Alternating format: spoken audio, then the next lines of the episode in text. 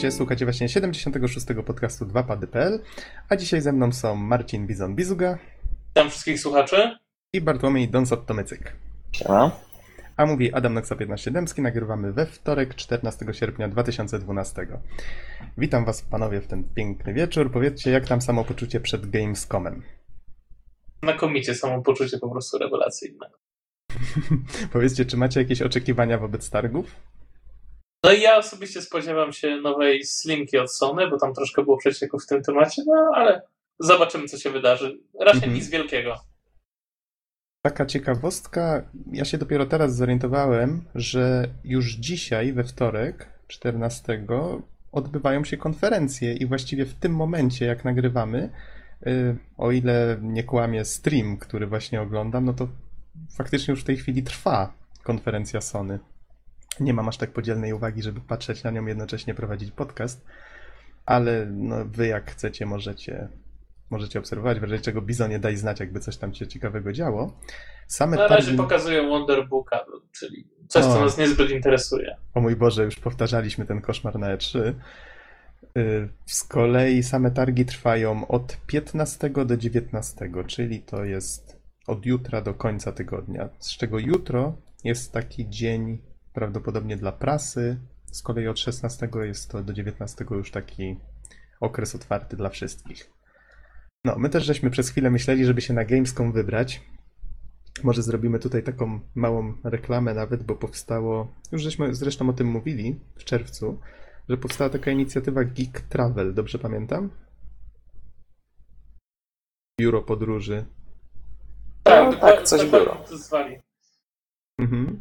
Właśnie oni się zajmują zajmują wycieczkami na Gamescom.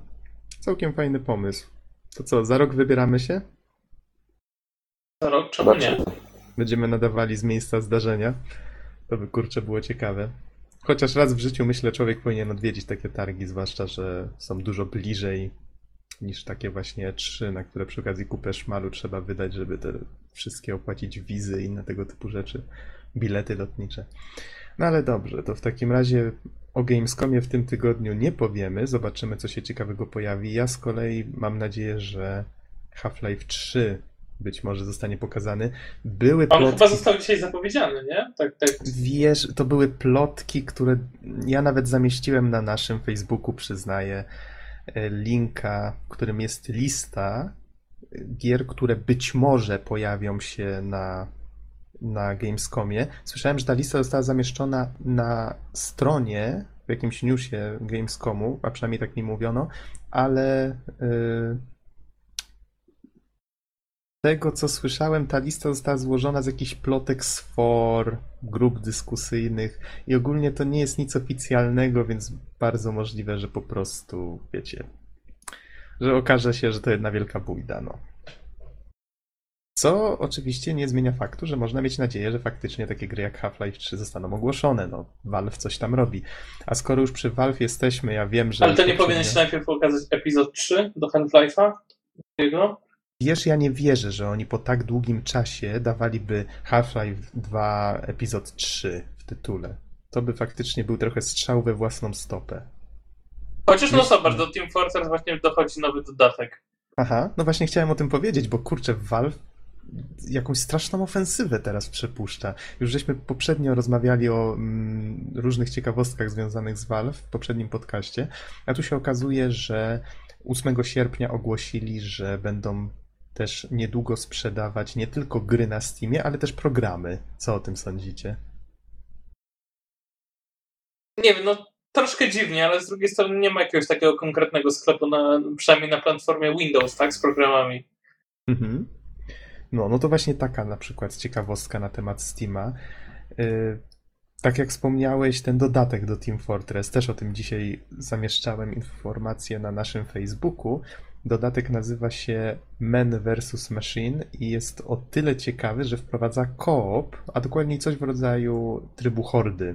Czyli wybraniamy się naszą drużyną, wszyscy współpracują ze sobą, odpierają ataki robotów i musimy... I ich celem jest shoot my robots?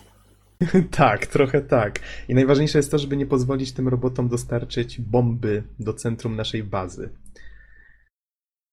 Oczywiście Valve swoim starym zwyczajem przeprowadziło tutaj strasznie fajną taką kampanię, to się bodajże nazywa A R G, od takiej gry rozgrywanej w alternatywnej rzeczywistości, czyli zamieszczają różne materiały związane, takie, które wyglądają na coś autentycznego, jakieś listy, inne tego typu rzeczy i to wszystko tak troszeczkę miesza rzeczywistość z, ze światem gry.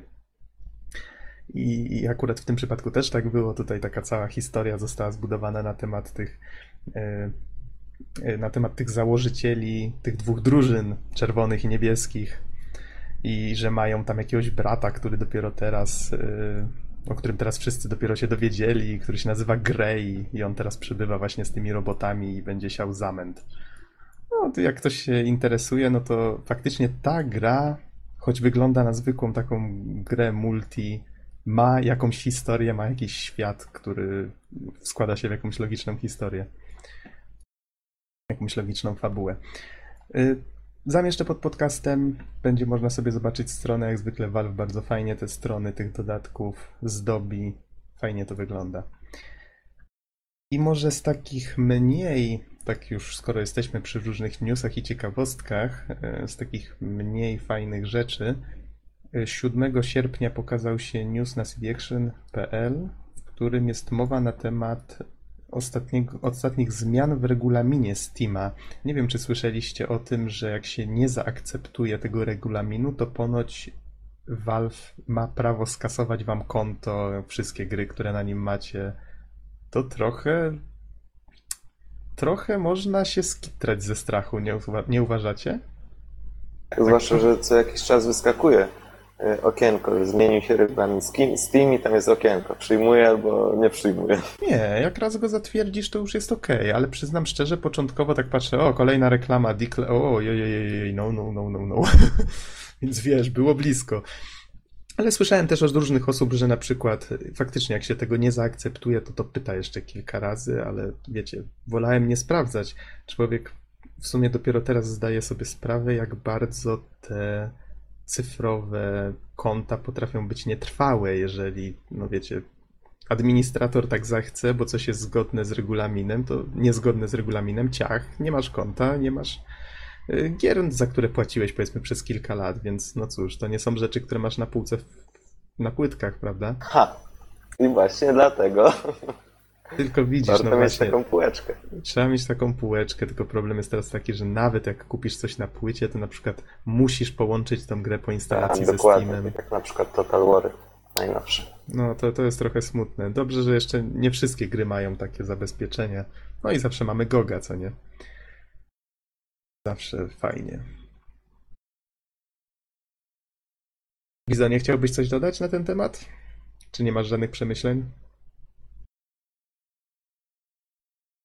O, nie chyba nie. Bizon już zasnął. Mówię, chyba nie. Okej, okay, spoko. Dzisiaj Bizon jest za Norberta. Norbert niestety nam się dziwnym... dziwnym trafem się teleportował gdzieś w dziwne miejsce. W sumie nie wiemy do końca, jak się tam znalazł, ale... On w sumie teraz na grzybach jest. Tak, tak. Kurczę, dziwna sprawa ogólnie. Może nam opowie, jak wróci. Wracając na nasze podwórko. Co my tu mamy? People Can Fly. Słyszeliście o ciekawostkach, jakie się ostatnio tam działy? No podobno ten chmielarz odchodzi z People Can Fly. Już odszedł. Odszedł, tak. To faktycznie można sobie złożyć, jest potwierdzona informacja. Natomiast Epic Games kupuje w całości udziały w firmie. Mhm, zgadza się. Jeszcze poza chmielarzem, Adrianem Chmielarzem, odeszło dwóch pozostałych współzałożycieli. Jest to Andrzej Poznański i Michał Kosieracki. Te osoby odeszły. No, oczywiście. Ale powiedzcie mi, czy kupienie People Can Fly przez Epica oznacza koniec marki People Can Fly? To jest możliwe? Chyba prawdopodobne bardzo, prawda? Masz na myśli, że przechrzczą na przykład firmę na Epic Polska lub coś w tym stylu? No na przykład, albo po prostu wcielą wszystkich pracowników bezpośrednio do Epic. Wiesz, teoretycznie oni już w tej chwili są częścią Epica, byli właściwie częścią Epica. No tak, ale kiedy... wiesz, można ich pozbawić nazwy, tak, w tym momencie. No tak, szefostwo może podjąć taką decyzję, to prawda. Wiesz, ciężko mi się wypowiadać, bo to wciąż będą ci sami ludzie, będą pracować... Ludzie na... ci sami, znaczy to jest chyba pytanie o wartość marki, jaką jest People Can Fly, czy... Mhm. Czy lepiej brzmi, jeżeli gra jest zrobiona i przez Epica, i People Can Fly, jako dwie firmy, które nadają walor produkcji, czy lepiej brzmi, jak jest sam Epic Games? To jest dobre pytanie, powiem ci szczerze. Wydaje mi się, że po tej współpracy, jaka miała miejsce przy Bullet Storm, to chyba People Can Fly wyrobiło sobie jednak jakąś markę. No już powiedzmy no tak, sobie ale szczerze, z drugiej na naszym... strony się właśnie mówiło, że Bullet Storm sprzedał się średnio, tak? I pytanie, Oj, czy... wiesz, to tam, takie tam... Tego, na konferencji pamiętam... Sony pokazują, przepraszam wam, jakiś strasznie fajny horror. Until Dawn. Patrzę. Strasznie no, fajnie wygląda trailer. Zdążyłem na tytuł, okej. Okay. Dobra, mówię, ja nie mam takiej podzielności uwagi, więc to, to ty tutaj dziel się z nami spostrzeżeniami. Um, wiesz, no na naszym rodzimym podwórku, no to People Can Fly, myślę, już robiło furorę nie od dzisiaj, prawda? Właściwie oni... Nie no, o, oczywiście, no Painkiller i tak dalej, no to była pewnie rewelacyjna gra, którą pamięta każdy z nas. Mhm. No pytanie jest właśnie natomiast, czy tutaj jest nie do końca jasna sytuacja, jeżeli chodzi o tego Bullet Storma, czy opłaca się utrzymać markę, czy lepiej po prostu mieć więcej pracowników bezpośrednio w Epiku. No tak, tak, zgadza się. Na przykład, ja, ja, wiecie, jak A M D nie... kupowało A T I, nie? Aha. No to oni nie, nie chcieli zrezygnować z kart graficznych A T I, nie prześcili ich na A M D, nie? Bo kto by to kupował? Bo każdy znał karty graficzne jako A T I, nie? Więc dlatego oni tego nigdy nie zrobili. Tylko, że tutaj jest troszkę mniejsza skala, tak? No tak, tak, to prawda. Ale wiesz, mnie się wydaje, że jeżeli miałbym zgadywać, oni chyba zostawią jednak nazwę People Can Fly. I dadzą im robić gry na Facebooka. Oj, to by było smutne. Ale nie, mi się wydaje, że oni pokazali, że, potra- że znają się na strzelankach. Znaczy nie no, no robią nowe giersy, tak? Robią nowe tak, giersy, to jest duże nowe... zaufanie. To jest bardzo duże zaufanie, przecież oddali im faktycznie swoją markę, prawda, pod opiekę. Właściwie to jedyną markę, którą się obecnie zajmują, taką tą dużą i teraz tam jakiegoś takiego tego Tower Defense'a, nie? Tam piszą mm-hmm. dziwnego. Zresztą zabawny fakt, People Can Fly przecież zaczęło współpracę z Epiciem właśnie od portowania Gears of War jeden na peceta. Zgadza się. Przy okazji I zrobili... wtedy sami zrobili też przy okazji dodatkowy akt. Tak. I, i podobno dużo osób uważało, że ten akt był najlepszy z całej jedynki. E, tak, ja, to była jedyna część serii, w jaką grałem, bo właśnie na pececie, Xboxa nie posiadam. I... A później nie, już nie wyszły, nie? Kolejne części. Mm, nie, nie. Kolejne no, nie to, na pecety. Znaczy to powiedzmy tak, to dobrze, tak? Ja, ja jestem za ekskluzywami, tak? Mhm. W każdym razie podobał mi się bardzo ten akt, który oni zrobili. Widać było, że że odstaje troszeczkę jakością od reszty. Ale pomysły, w pozytywnym aspekcie. Tak, tak, w pozytywnym aspekcie. Bardzo mi się podobał. Więc widać było, że się przyłożyli. Kurczę, tak. Jakąś grę też pokazują na Sony, gdzie chodzi się chłopcem zrobionym z wody? Gra się nazywa, gra się nazywa Rain. Jak deszcz po prostu. Working title, aha. Tytuł roboczy. Ciekawy. Lubię Sony, bo Sony nie boi się eksperymentować z takim produkcją. Znaczy, może inaczej, lubisz Sony, bo oni nie boją się wykładać pieniędzy na twórców, którzy eksperymentują. No tak, no, no ale generalnie wychodzi na to samo, nie? To mhm. Microsoft się w ogóle nie ładuje już w takie koncepty. To oni w tej chwili tworzą takiego fajnego Rain, no to teraz już wiemy. Unfinished Swan chyba jeszcze nie wyszedł, czy już wyszedł? Nie wiem, nie kojarzę, chyba jeszcze go nie ma. To wiesz, o który tytuł chodzi? Ten, tak, który... wiem, wiem. Rzuca się farbą w niewidzialny świat i się go w ten sposób uwidacznia. I zobacz, zobacz to logo teraz na ekranie. Puppeteer? Czy nie przypomina ci loga tej takiej gry, co stworzył ten gość od tego od Death Spunka i od Costume Questa? Stacking. Oni chyba nie stworzyli ten. Mówisz o. No nie, teamie... nie, chodzi, chodzi. Tak, tak. Tim, Tim Schafer. Tak, ale. Ale nie, to nie logo nie przypominać ten Puppeteer yy, Stacking logo? Troszeczkę musiałbym zobaczyć. Poczekaj, wiesz, właściwie to wygooglam. E, ale. To, że dzisiaj taki trochę luźniejszy podcast, ale też nie mam jakichś nagrowadzenia tak. tematu. Gamescom leci, więc. Chyba tak, się fak- nic nie faktycznie, stanie. faktycznie troszeczkę. Troszeczkę wygląda jak logo Stacking. Ale ja nie wiem, czy on stworzył Devspunka. To chyba nie było od nich. Tak, też od nich, też od nich. Obydwie części. Żeś mnie, kurczę, zaintrygował. Już patrzę. Hmm. Kto stworzył Devspanka? Pytanie za sto punktów. No, akurat trafiłem nie tu, gdzie trzeba. Dobra. W takim razie, aha, Devspunk został stworzony przez Hothead Games. O, ale designerem był Ron Gilbert. On współpracuje przecież z Timem Schaferem. Ciekawostka przyrodnicza. Musiałbym o tym troszeczkę... Wiem, że humor był czytać. Dosłownie tak, jak był u Schafera, więc... I, ale naprawdę wydawało mi się, że Double Fine robiło to. A jednak jest wymienione Hothead Games. No ale, no, jest, ale jest Ron Gilbert jako designer. A on też przecież współpracuje z Timem Schaferem i też przecież był na tych na tych filmikach z Kickstartera, jak rozmawiali o tej przygodówce, która ma być finansowana przez fanów. No dobra, to nawet jeżeli nie, to jest na pewno dużo nawiązań, tak? To jest jedna rodzina. No tak, tak. To ładnie to ująłeś. Okej. Okay. W takim razie o People Can Fly żeśmy już wspomnieli. Właściwie więcej newsów ode mnie nie ma, chyba że wy coś macie ciekawego. Tylko filmiki jeszcze tutaj mam, które wrzucę pod podcast. A no, co? Ża- żadne cuda się nie dzieją. Żadne cuda się nie dzieją. No w sumie ja ostatnio jestem troszeczkę na bakier z newsami. Mam troszeczkę ważniejsze rzeczy niż siedzieć na serwisach informacyjnych. Ale co ja ciekawego znalazłem? Ale ten papender przypomina tego, Little Big Planet. Okej. Okay. O lol, faktycznie. Ty, to jest na silniku Little Big Planet. No jak nic. Okej, okay, ale wy- wygląda jakoś tak troszeczkę inaczej stylistycznie. Dobra, filmiki, które zamieszczę. Myślę, że Norbert byłby bardzo zadowolony, bo zamieszczę... animowane, w stylu anime właściwie, trailer w stylu anime Pokémon Black i White dwa. Zamieszczę zwiastun kolejny Rayman Legends, w którym przedstawiona jest postać Barbary, jak zwykle takiej, nie wiem, wiking właściwie. Myślę, że bardzo pozytywnie zakręcony zwiastun.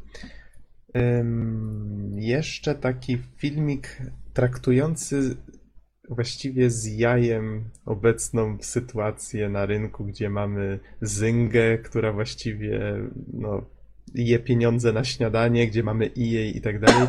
I to wszystko się ogląda i się właściwie nie wie, do czego to zmierza, ale to jest reklama rekrutacyjna jakiejś zupełnie innej firmy. Reklama też pojechana totalnie, więc myślę, że warto ją chociaż zobaczyć. Tak naśmiewająca się z konkurencji. I na koniec jeszcze dwa filmiki troszeczkę poważniejsze. No, może trochę przesadzam. Jeden to strasznie mi się spodobał w, w ten filmik. To jest taka wersja, fanowski filmik Pac-Mana, jakby, jak twórcy go sobie wyobrażali w takiej wersji troszeczkę kinowej, myślę. Bardzo fajnie im to wyszło. Jest ładnie połączona animacja trzy D z, no tutaj niezbyt, skomplikowa- niezbyt skomplikowaną grą aktorską. Uwaga, uwaga, będą Beyond pokazywać. Ojej. Okej, okay, w takim razie szybko skończę na temat filmików. Um, więc ten filmik jak najbardziej polecam. Pewnie go zamieszczę w postaci linka, bo jest na, na Vimeo, a nie na YouTube. I ostatni to filmik, który zamieszczę pod podcastem, zwiastun gry Papo and Yo. Zaintrygował mnie pomysłem. Jest tutaj co prawda na cdaction kropka p l, jak polecali ten zwiastun, to wspominają o tym, że na takiego następcę duchowego Journey się zapowiada czy coś, ale w sumie nie, nie, to jest jakaś taka zupełnie inna stylistyka. Mamy tutaj opowieść o chłopcu, który ucieka przed swoim pijanym ojcem. Też taka troszeczkę zakręcona, pewnie troszeczkę psychologicznie poprowadzona historia. W dość niezwykłym świecie, pewnie wyobraźni, tutaj się domyślam. Ciekaw jestem, co z tej gry wyrośnie. Na razie nie chcę mówić, że to będzie coś fajnego czy nie, bo ciężko oszacować, ale... Jak zwykle takie odważne pomysły mogą mieć różne efekty. Więc to jak najbardziej też można obejrzeć. I to właściwie tyle ode mnie. Bizonie, w takim razie myślę, że możemy przejść do, do głównego tematu. Dzisiaj nie mamy w sumie jakiegoś... Cicho, cicho, nowy trailer The Last of Us. To już koniec, przepadliśmy. Dobra, nie, przechodzimy do gier. Ty, ale faktycznie leci. Oj, jak ładnie wygląda. To co, na początek Plants versus. Zombie? No tak, bo wiesz, może, może podsumujmy, dzisiaj nie mamy żadnych skomplikowanych tematów, nie mamy jakichś super rozbudowanych gier. Ja właściwie chciałem wspomnieć troszeczkę o Dizzy Prince of the Yolkfolk. Bizon chciał opowiedzieć o Plants versus. Zombies i tak się składa, że to są obie gry na urządzenia przenośne, iOS-owe. No niekoniecznie między, z tym Plants versus. Zombie, nie masz racji, no ale... Tak? No bo czekaj, patrzę, Plants versus. Zombie. Można to wyszło na, na wszystko, ja, ja gram na Xboxie. Aha. Przede wszystkim nie wiem, czy jest na PlayStation, ale pewnie jest. Jest na Maci, jest na pecety, jest na tablety, już ci mówię, jest na telefony. Generalnie jest na Facebooka pewnie jeszcze. Jest praktycznie wszędzie, nie? Facebooka tutaj nie widzę, ale Wiki, ciocia Wikipedia mówi mi, że jest na Google Chrome, że jest na Windowsie, Macu, Xbox Live Arcade, PlayStation Network, Nintendo D S, DSiWare, Bada, cokolwiek to jest, Android, Windows Phone siedem, PlayStation Vita, BlackBerry, Tablet O S. Bam. Czyli cokolwiek nie macie, pralkę, lodówkę, to w Plants versus. Zombie zagracie. Tak, a gra wyszła po raz pierwszy na P C Maca w dwa tysiące dziewiątym, potem... już wychodziła po kolei na różne rzeczy i na Witę wyszła dwudziestego drugiego lutego dwa tysiące dwunastego. No proszę, w moje urodziny.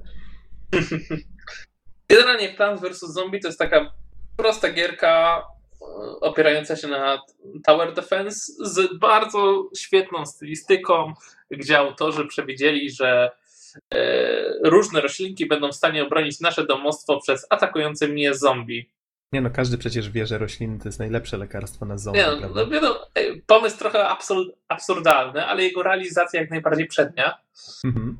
Wszystko jest fajnie przemyślane, wszystko jest fajnie narysowane, różne kwiatki mają zupełnie inne możliwości, i że chodzi o ataki, mogą otwierać ataki znów zupełnie innych zombie, bo mamy całą chmarę przeciwników, którzy, no, których cechuje różna szybkość, wytrzymałość, używane przedmioty. No i wiadomo, jeżeli jest pokaźny arsenał po stronie przeciwnika, to i potrzebujemy pokaźny arsenał y, po naszej stronie, żeby się obronić. I tutaj mamy do dyspozycji, nie chcę was skłamać, ale myślę, że tam jest około prawie pięćdziesięciu różnych gatunków kwiatów, które możemy zasadzić. Mhm. Są kwiaty, które wspomagają nas, potrafią, nie wiem, na przykład są kwiaty, które są takimi magnesami, odciągają metalowe przedmioty, czyli jeżeli jakiś zombie ma na przykład hełm, czy ma drabinę, czy ma cokolwiek, to te, te kwiatki zabierają. Są podstawowe kwiatki, które są takimi słonecznikami, które pozwalają nam na zbieranie promieni słonecznych, które promienie słoneczne, jak się pewnie domyślacie, są tutaj walutą. Mhm. Za tą walutę możemy sobie właśnie kupować kolejne kwiatki. Ja widzę, znaczy nie miałem zbytnio kontaktu, dużo słyszałem o tej grze, bo to mimo wszystko jest dość popularne, myślę, że na tyle prawie co Angry Birds. Ale myślę, tak że patrzę, prawie tak. Myślę, że patrzę prawie sobie tak na screeny i może troszeczkę opiszę, jak to wygląda. Właściwie mamy poziome mamy trawnik. Linie. Tak, mamy trawnik, mamy poziome linie, po lewej to mamy... To jest taki taki grid, nie? Aha, taka siatka. siatka, gdzie możemy posadzić sobie w dowolnym miejscu roślinki. Po lewej tak, stronie mamy prawej... roślinki, które się bronią, po prawej stronie, jak widzę, napierają zombiaki. A z niewyraźnymi twarzami. To jest, to jest fajnie zrealizowane, bo mhm. na początku levelu przejeżdża nam kamera na, na zombie, które będą nas atakować. Jesteśmy w stanie dzięki temu rozpoznać typy zombie, jakie będą w tej konkretnej fali nas atakować. I potem zaczynamy wybierać karty. Możemy tam w zależności od wykupionej ilości miejsc w sklepie mieć do dziesięciu kart w asortymencie na raz. I mhm. wtedy dobieramy po prostu pod te zombie, które zobaczyliśmy, że będą nas atakować, karty. No i, i sadzimy kwiatki odpowiednio. No później są różne utrudnienia w stylu, na przykład nie widzimy zombie, które nas będą atakować, albo jest noc, więc są inne typy kwiatów, albo jest basen po środku, więc trzeba najpierw sadzić liście, y, takie wiecie, nawodne, na których można postawić dopiero kwiatki. Linie, jest tak. Ostatnia plansza sprowadza nas na dach i tam trzeba znów stosować znów zupełnie odmienne taktyki, ponieważ dach, dach jest po skosie i te zwykłe roślinki, które strzelają na wprost, no to niestety nie są w stanie tam strzelać, więc trzeba znów inwestować bardziej w katapulty i tak dalej, więc ta gra non-stop się zmienia, jest generalnie pięć takich etapów, po dziesięć planż i tak wygląda story mode. Ale to wiesz, co teraz taka wizja mnie, wizja mnie naszła, że rośliny obronią nas przed zombie, a kto nas potem obroni przed mm. roślinami? Ale wiecie, pewnie sobie myślicie, pięćdziesiąt planż to trochę mało, nie? Nieszczególnie. Wydaje mi się, że to dość sporo jak na taką małą gierkę. A, to zależy od tempa gry. Powiem wam, że idzie tak szybko, ale ilość dodatkowych trybów, ilość Aha. dodatkowych minigier, ilość rzeczy, które można jeszcze zrobić w tej grze, to jest jakieś dodatkowe, pewnie jest dwadzieścia godzin, jakby chciał, chciał to wszystko ogarnąć. dwadzieścia godzin to sporo. Myślę, że na luzie jest, jest po prostu masa trybów, masa minigierek, jest ogród, w którym możemy hodować kwiatki, podlewamy je tam, karmimy, spryskujemy i potem możemy je sprzedawać. Mhm. I dzięki temu zyskujemy pieniążki i za pieniążki możemy wykupywać kolejne różne rzeczy ze sklepu, a to dodatkowe gatunki roślin, a to dodatkowe ogrody, a to lepsze konewki do podlewania, a to odblokowanie kolejnych slotów. No dużo jest tego ogólnie wszystkiego. Aha. Gra się raczej nie nudzi, jest bardzo przyjemna, fajnie się do niej powraca. Kurczę, no. Jak rozumiem, to jest idealna do takiego posiedzenia dłuższego i jakbyś chciał na przykład na przystanku chwilę pograć. Tak, tak, to jest taka gra, w którą można pograć właściwie zawsze. Jeżeli mamy dziesięć do piętnastu minut, bo tyle mniej więcej jedna taka plansza w story mode może trwać, to możemy sobie spokojnie zagrać Plants versus. Zombie, na czym tam mamy pod ręką. Mhm. Powiem wam tak, no, grałem wersję na Xboxa, teraz zakupiłem jeszcze wersję na, na, na, na iPada. No, gra wygląda właściwie identycznie, tam minimalnie inne grafiki w menu, ale to, to tam już są szczegóły. Jeszcze bardzo fajną zaletą gry jest humor. Czasem dostajemy listy od zombie, które nas, nas tam pozdrawiają i tak dalej i mówią, że będą atakować, albo wszystko jest tak napisane bardzo humorystycznie. W ogóle gra jest zrobiona z humorem. Sprzedawca ze sklepu nazywa się Crazy Dave, ale, może, ale możecie mu mówić Crazy Dave, więc, więc no nie wiem, no. Generalnie pole, polecam, no, gra pewnie, nie, nie wiem ile tam teraz kosztuje, jest mhm. dość droga jeżeli chodzi o iPada, bo na iPada kosztuje cały czas sześć euro, to jest bardzo dużo jak na gry, wow. na, na, na, na przenośne platformy, o, ale, faktycznie sporo. Ale jest naprawdę masa zabawy, polecam. Mhm. List od zombiaka sobie tak spróbowałem wyobrazić, hello, jutro przyjdziemy na mózgi, hello. Więc ogólnie rzecz biorąc. Nie, one, one tak bardziej piszą, że próbują cię przekonać, żebyś nie sadził kwiatków, że się nie bronił. Lepsze niż mój suchar, milordzie, lepsze. A jeszcze niespodzianką jest to, że na, na samym końcu gry jest boss, ale to już nie będę zdradzał szczegółów. O, to żeś mnie like a boss. Like a bars. Okej. Okay. A to przyzna... Muszę przyznać, że się nie spodziewałem, że ta gierka jest aż tak rozbudowana. Jest, jest bardzo, słyszałem. bardzo, bardzo rozbudowana. Aha. Bardzo, no, tak naprawdę sama rozgrywka jest yy, wymagająca. Trzeba naprawdę znać wszystkie zależności, wiedzieć, które rośliny się do czego mogą przydać i, i tak dalej. I trzeba wiedzieć, jak się chronić przed, kol- przed konkretnymi rodzajami zombiaków, więc yy, trzeba to przechodzić stopniowo i się uczyć tych zależności i, i człowiek ma satysfakcję ze stosowania jakichś tam taktyk potem. Mhm. Okej, okay, czyli czy są jakieś pytania na temat? Mam pytania odnośnie tych innych trybów gry. No bo generalnie rozumiem, że rośliny są po lewej, zombiaki są po prawej, zombiaki idą na lewo i próbują zniszczyć rośliny. My stawiamy rośliny na drodze do zombich, żeby po prostu, no nie wiem, odpowiedni typ rośliny, tak jak mówisz, niszczy odpowiedniego zombiego. No to, to jest powiedzmy ten standardowy tryb, a co jeszcze mają do zaoferowania twórcy? Wspominałeś coś właśnie o innych. Poza, poza takimi zwykłymi trybami przetrwania, gdzie to tak naprawdę jest kolejny zestaw y, takich zwykłych planż, mamy na przykład y, y, kręgle, gdzie rzucamy w zombiaki ziemniakami. Musimy je zbijać, to jest jeden tryb. Drugi tryb jest taki, że y, nie możemy wybierać roślin, jakie sadzimy, tylko one losowo nam przyjeżdżają i możemy tylko ustalać miejsce, w którym je posadzimy. To trochę urozmaica rozgrywkę. Jest podobny również tryb, bardzo podobny do tego, tylko że stajemy po drugiej stronie balustrady. kwiatki są już posadzone, my natomiast wypuszczamy kolejno zombie. Tak, żeby dostać się do domu. Więc tutaj zabawa zmienia jakby stronę. Są mhm. też takie minigierki w stylu, że na przykład są wazy, Yy, tak, i, tłuczymy, i nie wiemy, co jest w jakiej wazie, i tłuczemy je powoli, tak? Albo znajdujemy w wazie kwiatka do posadzenia, albo znajdujemy zombie do zabicia. Więc tych minigierek w tym stylu troszkę tam jest. Z tego, co mówisz, to ja właśnie lubię, lubię tego typu sytuacje, że tam twórcy no zrobili, no gra nie jest jakaś specjalnie skomplikowana.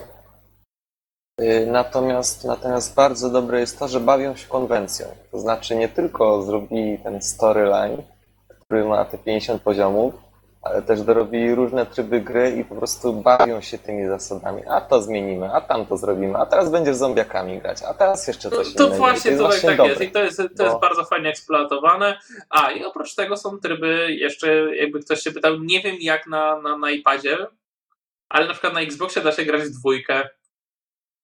Dwóch graczy.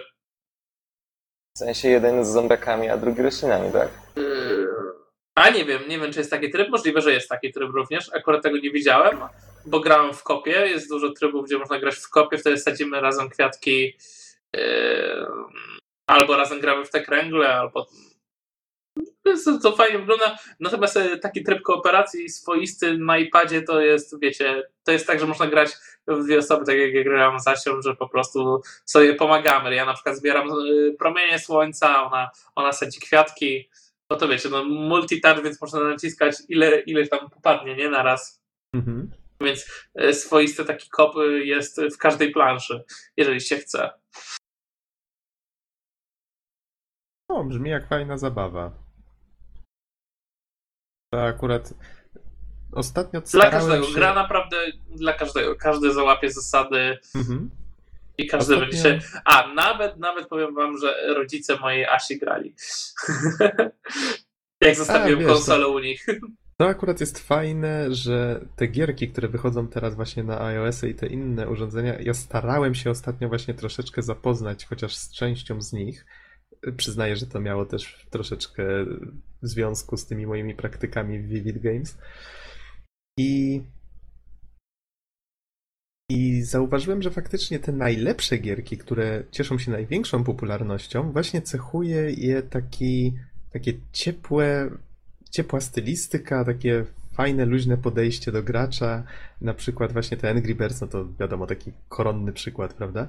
Ale mamy na przykład... Yy, co tam było? Where's My Water? Gierka bodajże od Disneya, w której mamy takiego krokodylka, który chce się wykąpać i musimy mu nalać wody do wanny. Problem w tym, że ta woda gdzieś sobie tam wisi pod ziemią, a my musimy, rysując palcem po ekranie, doprowadzić ją do rury, która tam doprowadza wodę do, do jego łazienki. I potem oczywiście to się robi coraz trudniejsze, pojawia się na przykład jakiś kwas, który zżera wodę, więc nie możemy łączyć tych dwóch cieczy, pojawiają się jakieś inne tego typu przeszkody. Bardzo mi się to podobało, bo gra była i wciągająca, i miała fajną mechanikę, i przy okazji była właśnie taka, taka łatwa w odbiorze. Myślę, że jakbym chciał moją mamę na przykład zainteresować, też nie byłoby najmniejszego problemu. Albo Cut the Rope, na przykład też taką gierkę. A to ja dzisiaj widziałem Cut the Bottoms. Nie wiem, czy widzieliście. Fajnie jest, bo dwoma palcami trzymamy nożyczki, wiecie? Aha. I, i musimy normalnie ściskać i rozszerzać palce, żeby ciąć nożyczkami. Odcinamy guziki ze szmatek, tak żeby trafiały do pojemniczków. Strasznie fajne wykorzystanie wyświetlacza multidotykowego, że, że, że udajemy, że trzymamy nożyczki. Aha, a to właśnie w tym Cut the Rope tam był jakiś taki stworek, którego trzymaliśmy w pudełku i... To jest trzeba... genialna gra. Tak, i trzeba go było karmić słodyczami. I ten słodycz w każdej planszy zawsze wisi sobie na jakimś sznureczku i trzeba... Tak trzeba było... Odpowiednio odcinać linki, tak żeby te słodycze trafiały do buzi krokodylka i tak, tak. Oprócz tego zbierać jeszcze gwiazdki po drodze. Coś w tym stylu, dokładnie. Ja myślę, że siła tych gier, jak na przykład właśnie Plants versus. Zombies czy Where the Shit, Where the Shit is My Water, yy, co, co, co, co, co, co? W tym, że generalnie one nie mają jakby limitów wiekowych. To znaczy i osiemnastolatek może się nimi zainteresować i pograć, dwudziestolatek i nawet czterdziestolatek. Także, także zupełnie trafiają, są takie uniwersalne, powiedziałbym. I, i właśnie dzięki temu mają większy target i potrafią się przyjąć. Na taka Plants versus. Zombies. No, wygląda jakbym, jakbym na przykład miał jakiegoś swojego małego kuzyna przy niej posadzić, ale myślę, że sam przy niej też bym się dobrze bawił. Także, także to, jest, to jest właśnie taka cecha dosyć, dosyć intensywna w tego typu grach. Wiecie co, przed chwilą grunt, grunt palił mi się przed nogami, bo miałem trzydzieści megabajtów wolnego na dysku, a tutaj podcast się cały czas nagrywa. Okej. Okay. Problem zażegnany, możemy lecieć dalej. Oczywiście Don ma rację, właśnie te gry mają właśnie dlatego plus, bo każdy może w nie grać, każdy, nie ma limitu, one się wydają przystępne dla każdego, mają bardzo niski próg wejścia, czyli każdy jest w stanie sobie z nimi poradzić na początku i dają satysfakcję każdemu graczu. Graczowi? Chyba graczowi, graczowi. Tak. Graczowi. Ty graczu. Ty graczu, ty. Okej, okay, panowie, w takim razie jeszcze być może, jeżeli przypomnicie sobie jakieś gierce, to wrócimy do tego. Ja chciałbym powiedzieć o jednym konkretnym tytule, niezbyt długo. Mianowicie mm, każdy z was na pewno kojarzy Dizzy'ego. W to nie wątpię. To jest gra z jajem. To jest gra z jajem, tak. Z jajem, które dodatkowo chodzi w czerwonych butach i w czerwonych rękawiczkach. I... Ym, Jakiś czas temu, dokładnie dziewiątego grudnia dwa tysiące jedenastego, Codemasters postanowiło wskrzesić tą markę. Wybrało sobie konkretnie tytuł um, Dizzy Prince of the Yolkfolk, który ukazał się w grudniu dziewięćdziesiątego pierwszego. Nie była to oczywiście pierwsza gra w serii, ale któraś tam już z kolei. Um, Oryginalnie wyszła tutaj, widzę na wiki, na mnóstwo różnych sprzętów, od Z X Spectrum, Commodore sześćdziesiąt cztery, tam Atari, Amigi, aż po DOSa. Ja pamiętam, że grałem właśnie w tą wersję DOSową kiedyś, więc tym bardziej jak zobaczyłem, że ma trafić na iOS-a i Androida, to co prawda nie posiadam sprzętów takich, ale pożyczyłem specjalnie, żeby zagrać właśnie w tego Dizzy'ego tak z ciekawości i z sentymentu.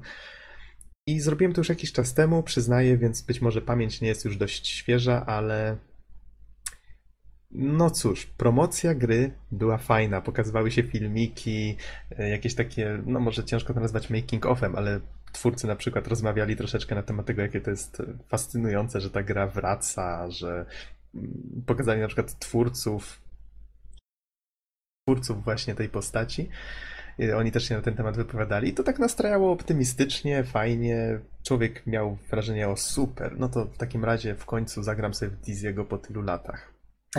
A propos tego powrotu, to właśnie yy, właśnie mam przed sobą taki obrazek, że jest otwarte pudełko z jajkami i ono jest takie, znaczy tak na pół otwarte. W środku jest czarno, takie dwoje białych oczu i napis Guess Who's Back. no, no właśnie, ta kampania była całkiem dobrze pomyślana. Problem w tym, że gra nie do końca dorasta do, do tej kampanii i być może do oczekiwań, ale już mówię dlaczego. Przede wszystkim mamy tutaj grafikę, która jest zupełnie nowa, została narysowana od podstaw, wiadomo, żeby dostosować ją do urządzeń, na, do Androida, do iOS-a, do różnych rozdzielczości. W porządku, wygląda całkiem ładnie. Dobrze się sprawdza. Sterowanie też zostało dostosowane do ekranów dotykowych.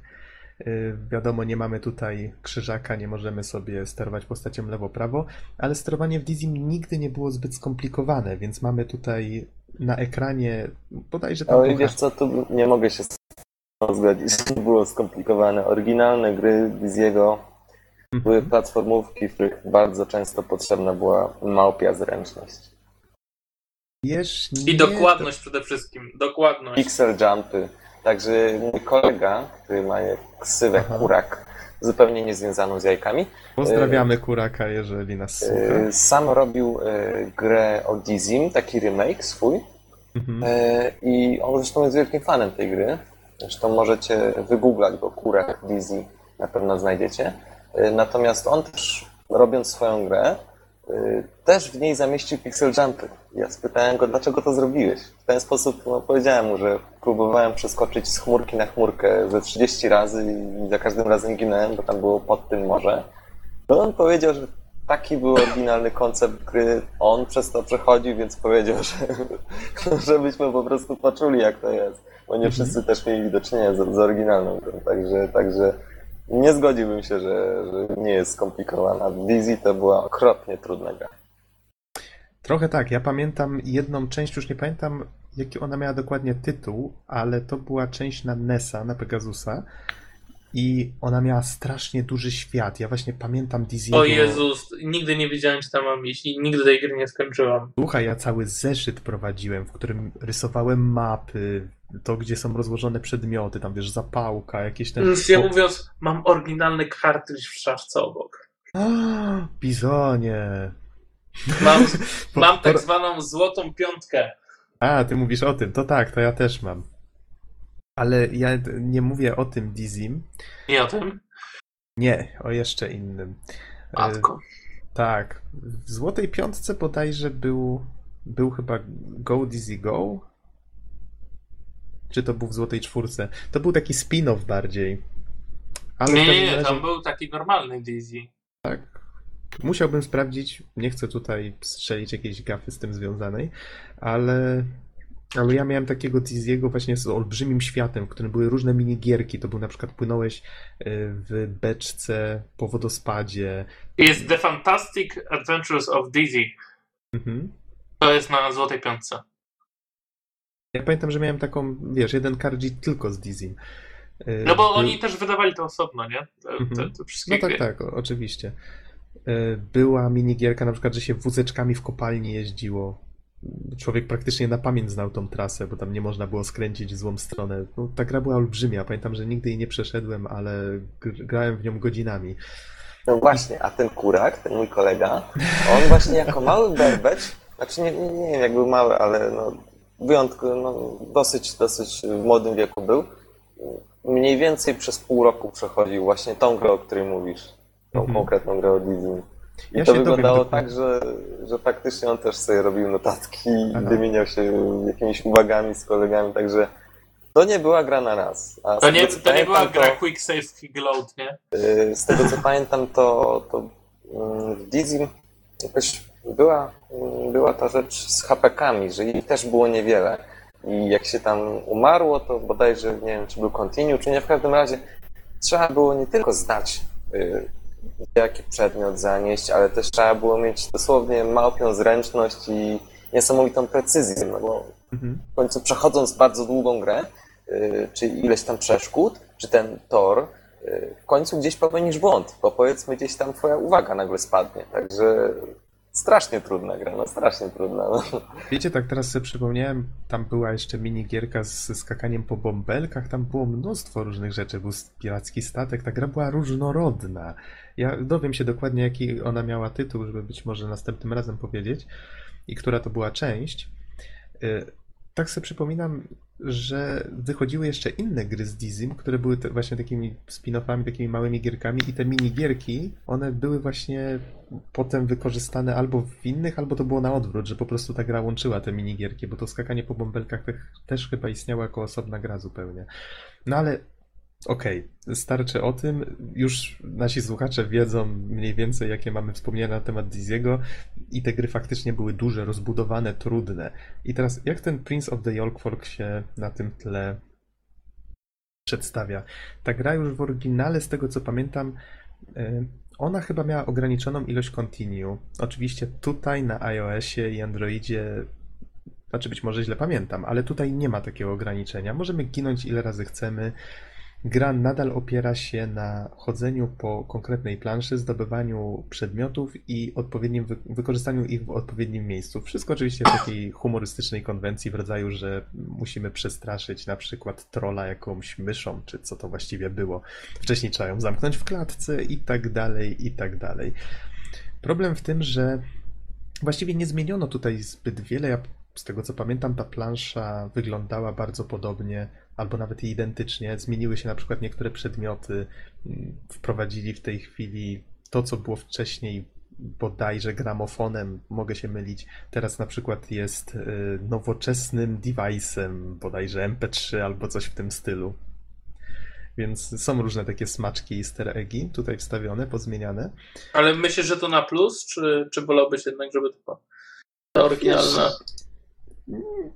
To, to mnie jakoś szczególnie nie, nie dotknęło. Po prostu stwierdziłem, że to taka ciekawostka. Postanowili sobie tak troszeczkę zażartować z, z tego, jak czas płynie, jakie zmiany zachodzą, prawda, w tym, w branży. To okej, okay, na świecie. To nie, nie przeszkadzało mi to w żaden sposób. Gorsze jest to, że ta gra w swoich założeniach już troszeczkę... No nie wiem, te Dizzy, w które grałem faktycznie na Pegasusie, tam mogłeś... Ten świat był tak duży, że mogłeś pójść, gdzie chciałeś. Ten Prince of the Yolkfolk jest liniowy w dosłownym tego słowa znaczeniu. To jest po prostu jedna nitka, która jest no dość długa, niech będzie. I my tym Dizzym, który się porusza dość powoli, idziemy w jedną stronę, idziemy w drugą. On co prawda potrafi biegać, jeżeli przez chwilę przytrzymamy, no właśnie te takie przyciski, o których nie skończyłem mówić, jest ich bodajże pięć czy sześć na ekranie i po prostu jeżeli trzymamy jeden, to Dizzy biegnie w lewo, jeżeli trzymamy drugi, to w prawo. Nad nimi mamy przyciski odpowiedzialne za skok w konkretnym kierunku i to właściwie tyle. Jest to bardzo, bardzo dobrze się sprawdza. Kontrola nie jest jakoś tak skomplikowana na tej zasadzie, że mamy osobny przycisk do skoku czy coś, nic z tych rzeczy. Mamy kierunki, skok w danym kierunku i to właściwie wszystko, co jest potrzebne. Jeszcze jeden przycisk do podnoszenia przedmiotów, który bodajże jeszcze służył do tego, żeby sobie przejrzeć ekwipunek. Problem zaczynał się wtedy, jeżeli mieliśmy więcej niż trzy przedmioty. Musimy któryś z nich wyrzucić. I tu znowu zaczynają się schody. Musimy się na przykład wrócić gdzieś, żeby wypróbować przedmioty, które mamy, bo na przykład już nie do końca wiemy, czy one... Nie do końca wiemy na przykład, co teraz zrobić. No to oczywiście zaczyna się typowe przygodówkowe wykorzystywanie wszystkiego na wszystkim. Ale nie możemy tego robić zawsze, bo nie możemy zmieścić wszystkich przedmiotów w ekwipunku, więc lecimy w jedną stronę planszy, wykorzystujemy przedmioty, wracamy z powrotem tam, gdzie byliśmy, zmieniamy przedmioty, znowu lecimy w drugą stronę i tym więcej, tym dalej jesteśmy w grze, tym ten, ten, ten etap się wydłuża, otwiera nam się coraz dłuższa ta ścieżka w lewo, w prawo i już przejście w pewnym momencie z jednego końca planszy na drugi, po prostu nam już, wiecie, brzydnie totalnie. I to było bodajże w Na w tej oryginale to też było, ta plansza wyglądała, tak jak mówię, bardzo podobnie albo identycznie. Tu zostało przeniesione, niezmienione w żadnej formie. Jedynie usunięto jakiekolwiek kary za, za to, że się ginie. Gra też posiada taki system gwiazdek. Jeżeli zdobędzie się gwiazdkę, wtedy zyskuje się czas. Jeżeli ten czas spadnie do zera, uzyskujemy podpowiedź, co powinniśmy w danym momencie zrobić. No ja na przykład ani razu nie dostałem takiej podpowiedzi, po prostu zdobyłem tego czasu tyle, na tyle dużo, że, że właściwie... Zdążyłeś się znudzić zanim... Zdążyłem się znudzić, podpowiedź. Zdążyłem się znudzić zanim dostałem podpowiedź, tak, dokładnie. Nowy Killzone. Hurra! Tak kogoś interesowało. Nie, żeby ta marka była jakoś, kurczę, oryginalna czy coś, ale okej, okay, super, fajnie. Ale chyba na Vita, strasznie, strasznie dużo gier na Vita zapowiadają. Mhm. No, to akurat dobra wiadomość. Tak, no mnie też cieszy, bo już naprawdę miałem już sprzedać, a, a widzę, że może będzie w co pograć. Mhm. Przepraszam, że ci przerwam, kontynuuj. Tak, na Vita. Nie, spoko, spoko. Yy, od czasu do czasu powiedz, co tam się dzieje. Yy... Wspomniałem o tych przedmiotach, wspomniałem o tym, że się kręci w te i we w te. Tak jak wspomniałem, w gierce jest sporo humoru. Fabuła właściwie opiera się na tym, że Dizzy razem z Daisy postanowili, że zrobią sobie ciasto z wiśniami i Daisy się ukła jakimś kołowrotkiem i wiecie, wrzecionem i, i usnęła. Z kolei no, Dizzy'ego troll zamknął w jakiejś piwnicy, no i tak to się właściwie zaczyna. I musimy zebrać bodajże tam chyba było no dość sporo tych wisienek, tam dwadzieścia, może więcej, już nie pamiętam. I trzeba znaleźć jakiś sposób, żeby Daisy obudzić z tego magicznego snu. Taka, taka jest fabuła, w miarę prosta. Yy, nie wiem, ile przejście gry mi zajęło. niezbyt długo, najdłużej zajmuje właśnie ten przeklęty backtracking, który strasznie nudzi w pewnym momencie, pomimo tego humoru i całej oprawy. I A największy... sterowanie, sterowanie to takie na, na, na wyświetlaczu nie psuje gry? Myślę, że nie. Tak jak wspomniałem, ono nie jest na tyle trudne. No tutaj mogę porównać z inną gierką, którą przechodziłem równolegle, nadal ją przechodzę, czyli ten y, Shantae's Kiss Revenge od WayForward. Oni tą grę przeportowali na iOS-a z, z G B A, z Game Boya Advance'a. I tam faktycznie ma się przyciski, znaczy przyciski, ma się coś w rodzaju takiej gałki, wirtualnej gałki, nazwijmy to, przycisku do skoku, przycisku do ataku i to troszeczkę, to, to, to faktycznie jest gra taka, wiecie, Castlevania-podobna, Metroidopodobna, w której wymagana jest precyzja. I to strasznie denerwuje, na przykład jak ci palec leci z tej gałki i postać na przykład nie, nie wychwyci, że ty chcesz do dołu, czy do góry, czy w ogóle się przestaje ruszać. Jak się nie ma fizycznych przycisków, to w takiej grze niestety jest strasznie ciężko. Z kolei w Dizim nie miałem tego problemu. Tutaj mamy, tak jak jest trochę wspomagania, tak? Tym może. Nie, naz- nie nazwałbym tego wspomaganiem. Tak jak mówię, w Dizim, w tym Dizim konkretnym nie trzeba aż tak dużej precyzji. Powiedziałbym wręcz, że jak się na przykład dotknie tego ostatniego piksela, to on się sam wturla z powrotem na, na tą... na miejsce, na, na platformę, na którą próbowaliśmy się dostać. Nie pamiętam, czy tak było w oryginale. Tutaj poruszanie się nie jest jakoś szczególnie trudne. Kontrola jest przemyślana dobrze i nie przeszkadza w żaden sposób. Ja nie miałem z tym problemu. Okay. Jedyny, jedyne, co mnie najbardziej uderzyło w tej grze, teraz mogę przejść do minusów, to faktycznie takie niedopracowania, które widać, że łatwo wychwycić i czemu tego nie poprawiono. Tutaj widać, że ta gra była niskobudżetowa, pomimo tej całej tego marketingu, tego takiego, wiecie, hypowania fanów, że patrzcie, Dizzy wraca. A tutaj są takie błędy na przykład jak, jak to, że muzyka, choć fajna, mamy tu jakieś bodajże dwa, trzy utwory, które lecą w kółko, po czasie się mogą znudzić, ale są fajnie zremasterowane. One, jak wyłączymy grę i wrócimy na przykład do systemu, a potem znowu wrócimy do gry, muzyka przestaje w ogóle grać. Musiałem zupełnie wyłączać grę, włączać ją ponownie, żeby, żeby muzyka znowu zaskoczyła. To jeden z takich poważniejszych błędów. Inne są takie drobniejsze, czasem większe, związane z samą planszą, czyli na przykład jest tam takie miejsce, gdzie zgniłe jajo, no, zombie, próbuje nas zrzucić, włączając przyciskiem jakąś zapadnię.